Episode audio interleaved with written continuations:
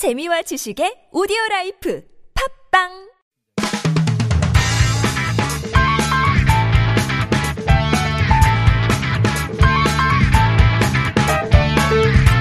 첫 번째 광장입니다. 알바 2년차 연봉이 5천만 원. 이번 주 내내 많은 언론의 머릿 기사를 장식한 내용입니다. 인천국제공항공사 보안검색요원의 직접 고용에 관한 보도가 일제히 쏟아졌는데요. 많은 언론들이 구체적인 사실관계를 밝혀주기보다는 자극적인 보도로 소모적인 갈등과 논란을 부추겼습니다. 그 도화선이 됐던 한 뉴스통신사의 보도를 중심으로 문제점 짚어보겠습니다. 미디어 전문기자 정상근 기자 나오셨습니다. 어서 오십시오. 네, 안녕하십니까. 예, 인천국제공항 정규직화 모든 언론이 이 문제에 대해서 상당히 많은 보도를 했는데요. 네네. 뭐 김두관 민주당 의원의 발언을 비롯해서 여러 관련 이야기들 파급력이 어마어마했습니다. 맞습니다. 예, 근데 초기 보도 중에 좀 무게가 컸던 그 한 뉴스통신사의 보도 어떤 내용입니까? 네, 뭐 가장 무게가 컸던 보도라고 하신다면 역시 뉴스원 기사를 단연 첫 손에 꼽을 수밖에 없는데 예. 어, 이 보도가 향후 이 사건을 규정을 해버렸어요. 네. 그렇죠. 보통 뉴스통신사의 최초 보도가 그 우리 흔히 말하는 프레임을 네네. 딱 짜는 보도가 많죠. 맞습니다. 어, 그리고 이 보도로 인해서 사회적 갈등이 굉장히 첨예화되었고요. 예. 어, 문제는 그런데 이 보도가 또 거짓이라는 데 또 있었던 것 같습니다. 예. 근데 뭐 사실이 아니었는데 확인은 부실했고 그리고 또 이 보도로 인해서 사회적 갈등이 정말 엄청나게 커졌던 그런 네. 이슈였는데 이 내용을 말씀드리면 이 제목은 그 알바하다 연봉 5천 소리 질러 어 공항 정규직 전환 힘 빠지는 취준생이라는 예. 제목이었습니다. 어, 이 기사를 보면은 이 이른바 이제 인천국제공항 노동자들이 참여한다는 그 오픈 채팅방이 있어요. 한 예.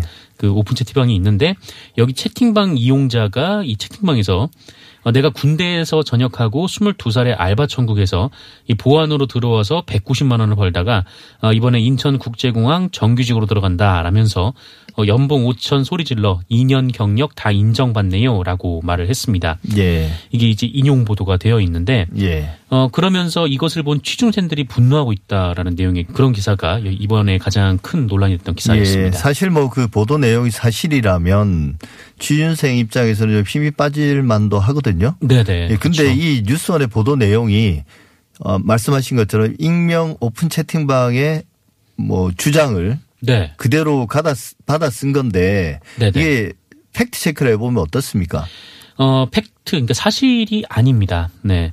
어, 일단 첫 번째로 그, 이 오픈 채팅방이란 곳의 특성을 좀 봐야 되는데, 이 예. 오픈 채팅방이 뭐 어떤 인천 국제공항의 뭐 정규직이든 비정규직이든 이 직원이다라는 어떤 인증을 통해서 들어가는 게 아니고, 누구나 주소를 알면은 들어갈 수 있는 채팅방이에요. 예. 어, 그리고 이제 글을 쓸 수 있는 권한도 누구에게나 부여가 돼 있습니다. 그러니까 익명 게시판 같은 거죠. 네, 그렇죠. 익명 자유 게시판 이렇게 예. 보시면 될 것 같은데, 어 그래서 이런 글을 올린 사람이 그 인천 국제공항 실제로 비정규직 직원인지 아닌지 그것부터 확인할 수가 없다라는 데 첫 번째 문제가 있고, 예. 어 그리고 사실관계를 보자면은 일단 이분들을 그러니까 이번에 정규직으로 전환되는 이 보안 검색 요원분들을 아르바이트생 이렇게 볼 수는 없습니다.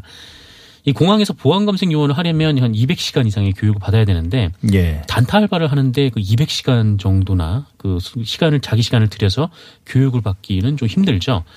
어 그리고 두 번째 그 22살이 알바하다가 2년 만에 정규직 이건 역시 사실이 아닌데 예. 어 공항공사는 2017년 5월을 기준으로 그 이전 입사자는 정규직 전환 대상자로 이분들도 간단한 테스트를 거쳐야 되고요.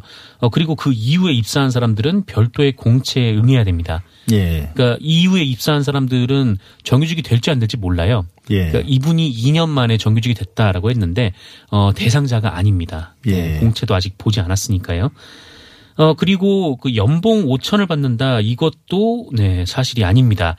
그 현재 이 공항 검그 공항에서 이 보안 검색 요원으로 일하시는 분들의 이 노동자 초임, 초임 연봉이 한 3,500만 원 정도 되는데 이 정규직으로 전환되면 한 3,600만 원 정도, 한 100만 원 정도가 인상이 됩니다. 예. 그러니까 한 달에 한 10만 원 정도 오르는 셈인데 이 공항으로서도 이게 인건비가 더 들어가는 건 아니에요. 그 왜냐면은 그 이전에는 이분들이 다른 회사에 고용돼 있었기 때문에 예. 그 회사의 일종의 수수료 같은 것도 줬거든요. 아, 예. 네. 그러니까 이 수수료를 그 노동자들한테 그냥 다시 준다. 직접적으로 준다라고 생각하면 됩니다. 그렇게 따지면은 이미 인천국제공항이 지급하던 인건비와는 크게 달라지지 않는 셈이죠. 예. 어, 어쨌든 그렇게 돼서 뭐 한다고 해도 이제 3,600만 원 정도 되는데 그러니까 연봉 5천만 원이라고 하는 거는 어, 네, 사실도 아니고 이 한마디로 이 오픈 채팅방의 글은 어, 사실과 하나도 맞지 않았습니다. 사실 이런 그 오픈 채팅방이나 익명 자유 게시판에 이런 허위 사실들을 네. 재미 삼아 올리는 사람들도 있고요. 누구 약 올리려고 그러는 건지 모르겠습니다만 네네. 혹은 정치적 목적을 가지고 교묘하게 이제 사실을 왜곡하는 그런 글들을 올리는 사람들이 있는데 정상적인 언론이라면 이걸 사실 검증을 하면 되지 않습니까? 그리고 네. 그 기사를 쓴 기자는 아무래도 이 이슈를 담당하고 있는 기자였을 텐데 그럼 기본적인 좀 지식들을 가지고 있지 않았을까요? 근데 왜 이런 기사를 썼나요? 해명은 어떻게 하고 있습니까? 음, 뉴스원에서는 이게 뭐 공정성에 초점을 맞췄기 때문에 그러니까 가장 중요한 것은 이 공정성에 대해서 취업준비생 분들이 느끼는 이제 분노다. 이렇게 얘기를 하면서 예. 연봉 액수는 문제가 안 된다라고 해명을 했어요. 근데 예. 어, 이게 사실 말이 안 되는 게 그러니까 아르바이트 하다가 연봉 5천을 받는다 이 부분에서 이 많은 분들이 그렇죠. 분노를 하셨던 거거든요. 그러니까 예. 여기서 문제가 시작이 된 건데 지금 뭐가 이게 문제가 안 된다라고 하는 건지 뭐 그 부분을 잘 알 수가 없는 거고 어 그리고 이 기사를 쓴 뉴스원의 기자도 이 미디오너라고 인터뷰를 했는데 이 본인은 이 자기 그 기사에 문제가 없다라고 얘기를 했어요. 그래서 왜 문제가 없냐라고 했더니 이 사실 여부를 그러니까 인천국제공항공사에 확인하진 않았지만 예. 제보를 받아서 쓴 기사다라는 게 그 이유였습니다. 예. 그러니까 제보를 받았고 뭐 카카오톡 채팅방에 어, 그 내용이 있는 거를 나 본인이 봤기 때문에 이 기사를 썼고 그래서 이제 문제가 없다라는 거였는데 어 근데 이게 사실관계가 가장 중요한 부분 아니었겠습니까? 그러니까요. 네, 그러니까 전혀 네, 아니 뭐 쓸데없는 제보든. 뭐든 제보를 받았거나 아니면 어떤 자기가 익명 채팅방이나 뭐 게시판에서 어떤 글을 받건 간에 기자의 첫 번째 임무는 그 사실관계를 확인하는 거잖아요. 맞습니다. 그것도 아주 단순했는데 그냥 예. 인천국제공항에 전화해서 물어보기만 하면 되는 거예요. 그러니까 이런 글이 있는데 이게 사실관계가 맞느냐. 네네. 근데 이게 뉴스 통신사이기 때문에 뉴스원이 더 문제가 되지 않습니까? 아까 말씀하신 것처럼 뉴스 통신사에서 최초 보도가 나가면 많은 언론들이 네. 그 보도를 사실이라는 것을 전제로 후속 보도를 하거나 뭐 취재를 하거나 혹은 그대로 이제 받아 쓰기도 하는데요. 네. 이 뉴스원이라는 이름 많은 분들이 이제 처음 듣는 분도 많으실 거예요. 실제로는. 근데 어떤 매체인지. 음, 네. 그 뉴스원은 이 통신사이고요. 그 예. 머니투데이라는 그룹의 계열사인데 예. 어, 일단 통신사가 뭐냐면 이 독자적인 취재 조직을 가지고 이 수집한 뉴스를 그러니까 신문사나 방송사에 제공하는 기관을 어, 통신사라고 합니다. 예. 그러니까 뭐 지금이야 뭐 온라인 시대지만 예전에는 모든 언론이 또 모든 사건 현장 그리고 모든 뭐 기자회견 현장 여기를 다 갈 수가 없으니까 어 이제 취재진을 파견을 못했고 대신 이제 연합뉴스나 이런 그 뉴스 통신사에서 거길 다 가는 거죠.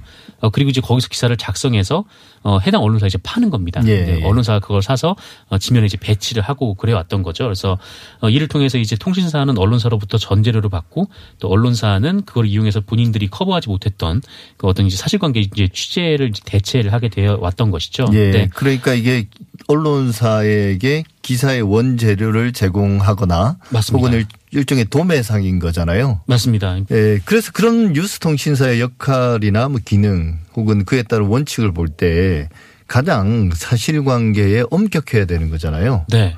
근데 그래서 이제 아까 말씀드린 것처럼 한번 오보를 내면 그 걷잡을 수 없이 확산되는 건데 맞습니다.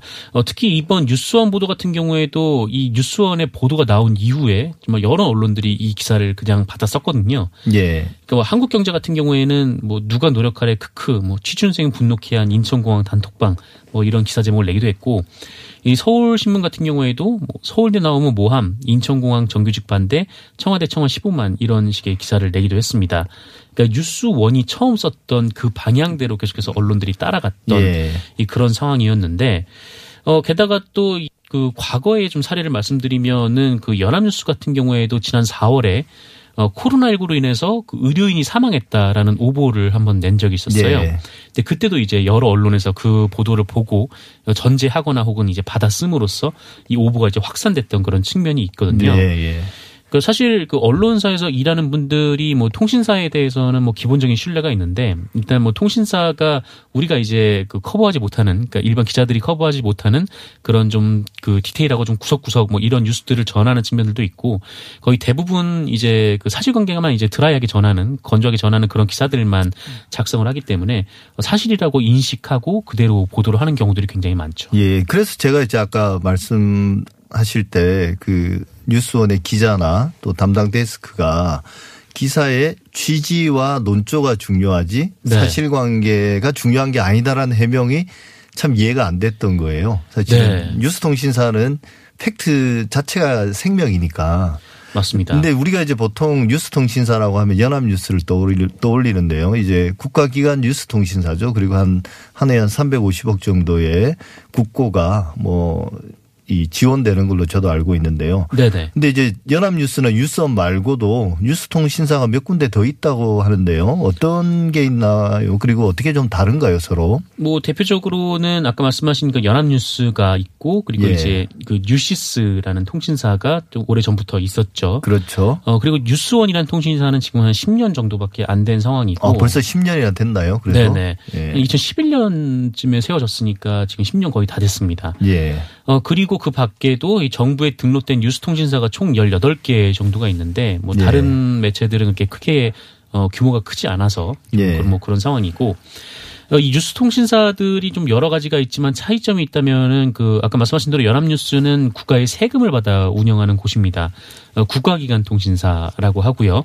어, 많은 세금을 받고 운영을 하기 때문에 기자들도 상당히 많고 또 이제 뭐 대체로 어, 지역 곳곳에도 기자들을 파견하고 예. 있고 그리고 특파원도 많고요. 네. 예. 그다음에 다른 매체들이 갈 수 없는 곳에 갈 수 없는 나라에 이 특파원도 예. 연합뉴스에서 보내는 경우가 많습니다. 반면 이제 뉴시스나 뉴스원 같은 경우에는 이제 민영 통신사이기 때문에 뭐 이제 세금을 받지는 않고 그러니까 각자의 영업망을 통해서 예. 이제 운영이 되게 됩니다. 그런데 이제 이렇게 뉴스통신사가 많으면 사실 뉴스통신사가 과거에는 그 계약 관계를 통해서 다른 언론사로부터 이제 이용료나 구독료를 받고 그걸 이제 기반으로 운영이 되는데 네. 어 이렇게 많으면 사실 일반 요즘 다른 신문사나 또 인터넷 언론사들이 다 어려운데 네. 이게 뭐 구독료를 내고 할 여유는 없지 않습니까? 맞습니다. 그래서 뭐 연합뉴스, 그러니까 가장 규모가 큰 연합뉴스도 이 최근에 이제 그, 그 매체들이 전재료를 내는 그 수입이 많이 좀 줄어들고 있는데 그러니까 예. 사실 이전에야 뭐 연합뉴스가 가야 혹은 다른 통신사들이 가야 거기 이제 뉴스를 얻고 이제 사진을 얻을 수가 있었는데 근데 최근에는 웬만하면 다 홈페이지에 보도 자료가 올라오고 예. 네, 사진도 거기서 찍어서 보내주고 한단 말이죠. 예. 음, 그러다 보니까 굳이 이제 통신사의 속보라든지 좀 사진이 필요 없는 상황이다 보니까 이 전재료 수입이 계속 그쪽에서는 감소를 할 수밖에 없는 건데 어, 다만 좀 이런 부분이 있습니다. 그러니까 요새는 이, 그러니까 이 뉴스, 어, 연합뉴스나 이 뉴스 통신사들이 그러니까 도매업이 아니라 이제 소매업에 직접 뛰어드는 그런 모습을 보이기 시작한 거예요. 그러니까 온라인에 이제 포털이지 않습니까? 예. 이 포털을 통해서 뉴스를 많이 소비하는데 어, 이 통신사들이 포털에 이제 직접적으로 뉴스를 공급을 하는 거죠. 어, 그리고 이제 포털에서는 이 그 통신사들의 뉴스를 주요하게 배치를 합니다. 예, 포털에서 그 저도 그 말씀은 이해가 돼요. 그러니까 네. 뭐 과거처럼 어 실제 종이 신문이라든지 방송을 통해서 뉴스를 보기보다는 포털 뭐 다음이나 네이버 같은 포털을 통해서 직접 이제 뉴스를 자기가 보는데 네. 이용자들이 그러니까 거기에 뉴스를 공급함으로써 수익을 얻는다는 거잖아요. 네, 맞습니다. 근데 포털 입장에서 이런 뉴스 통신사의 20대 뉴스를 선호하는 이유가 있나요? 네, 포털에서 많이 선호를 하는데 그 이유는 그러니까 이른바 이제 좀 논조가 있는 언론들 예. 어, 그 언론들의 기사를 선택을 해서 배치를 하면은 항상 편향성 논란에 시달린다라는 거예요. 그러니까 만약에 뭐 조선일보의 기사를 올렸다라고 하면 또 조선일보에 대해서 비판적인 분들 혹은 이제 네. 한겨레 기사를 올렸다 하면 거기에 또 비판적인 분들이 좀 이제 비판을 계속 이제 포털에 가하는 거죠. 예. 어, 그러다 보니까 이제 색깔이 없는 곳, 그러니까 뉴스 통신사를 선택을 하는 경우가 많은데, 예. 어, 그래서 이게 좀 몇 년 전 통계이기는 한데, 이 한국 언론재단 통계에 따르면, 어, 그러니까 포털에서 많이 본 뉴스를 중심으로 그 언론사의 순위를 매겨보니까 예. 어, 연합뉴스가 압도적인 1위를 차지를 한 거예요. 예, 그럴 겁니다. 네, 예. 이 무려 54%나 예. 이 많이 본 뉴스 중에 54%나 이 연합뉴스의 보도였던 건데 예. 어, 2위가 또 뉴스1이었거든요. 어, 이런 식으로 좀 통신사의 뉴스를 좀 많이 예. 선호를 하는 거죠. 네. 근데 뭐 연합뉴스는 국가기관 뉴스통신사기 때문에 뭐 이런저런 뭐 방식으로 그런 공정성이나 뭐 정확성에 관한 강한 압박을 받거든요. 네네. 근데 오히려 이제 뉴스1이나 뉴시스 같은 그 민영 뉴스 통신사들은 이 편향성 문제로부터 시- 그런 시비로부터 자유롭지 못한 것 같아요. 어찌 보면 이번 기사도 그랬듯이 네. 정확성은 말할 것도 없고 네, 맞습니다. 특히 이번 그 인천국제공항 논란과 관련해서도 어 그냥 단순하게 한 온라인에 올려져 있는 글만 긁어서 그냥 기사를 쓴 거거든요. 이거는 예. 뭐 다른 언론들도 뭐 많이 하긴 하지만 이 특히 이 통신사에서는 사실관계를 분명히 확인을 해야 되니까 좀 해서는 안 될 행위이긴 했는데 뭐 어쨌든 뭐 그런 상황에서 지금 그 포털에서는 그냥 이 뉴스 통신사의 기사가 그냥 좀 스트레이트라고 하는 그러니까 사실관계에 그냥 뭐 기반한 기사들이 많았으니까 계속 이제 습관적으로 그쪽 기사들을 많이 차용을 하는데 그러다 보니까 종종 사고가 발생하기도 하는 거죠. 네. 그러니까 결국 이에 포털을 통해서 뉴스가 유통되는 과정에서 어떤 뉴스 통신사들이 일종의 생존 경쟁인데요. 그 네. 과정에서 어 사실관계보다는 좀 자극적이고 선정적인 보도를 더 우선시하다 보니까 이런 사고들이 의도했든 의도하지 않았든 간에 자주 발생하는 것 같습니다. 네네. 첨예한 갈등이 유발될 수 있는 그런 사안일수록 언론은 좀 사실관계를 꼼꼼하게 확인해서 있는 그대로 보도해야 합니다. 빠르고 정확한 보도를 위해서 이제 관점과 깊이를 희생하는 거잖아요. 특히 뉴스 통신사라면 사실관계 확인보다 더 중요한 뭔가가 더 있다면 최소한 뉴스 통신사의 타이틀은 떼는 게 저는 맞을 것 같습니다. 네. 이건 뉴스원뿐만 아니라 뉴시스나 연합뉴스에게도 똑같이 해당되는 말인 것 같습니다. 정상극 기자와는 여기서 인사 나누겠습니다. 오늘 수고 많으셨습니다. 네, 고맙습니다.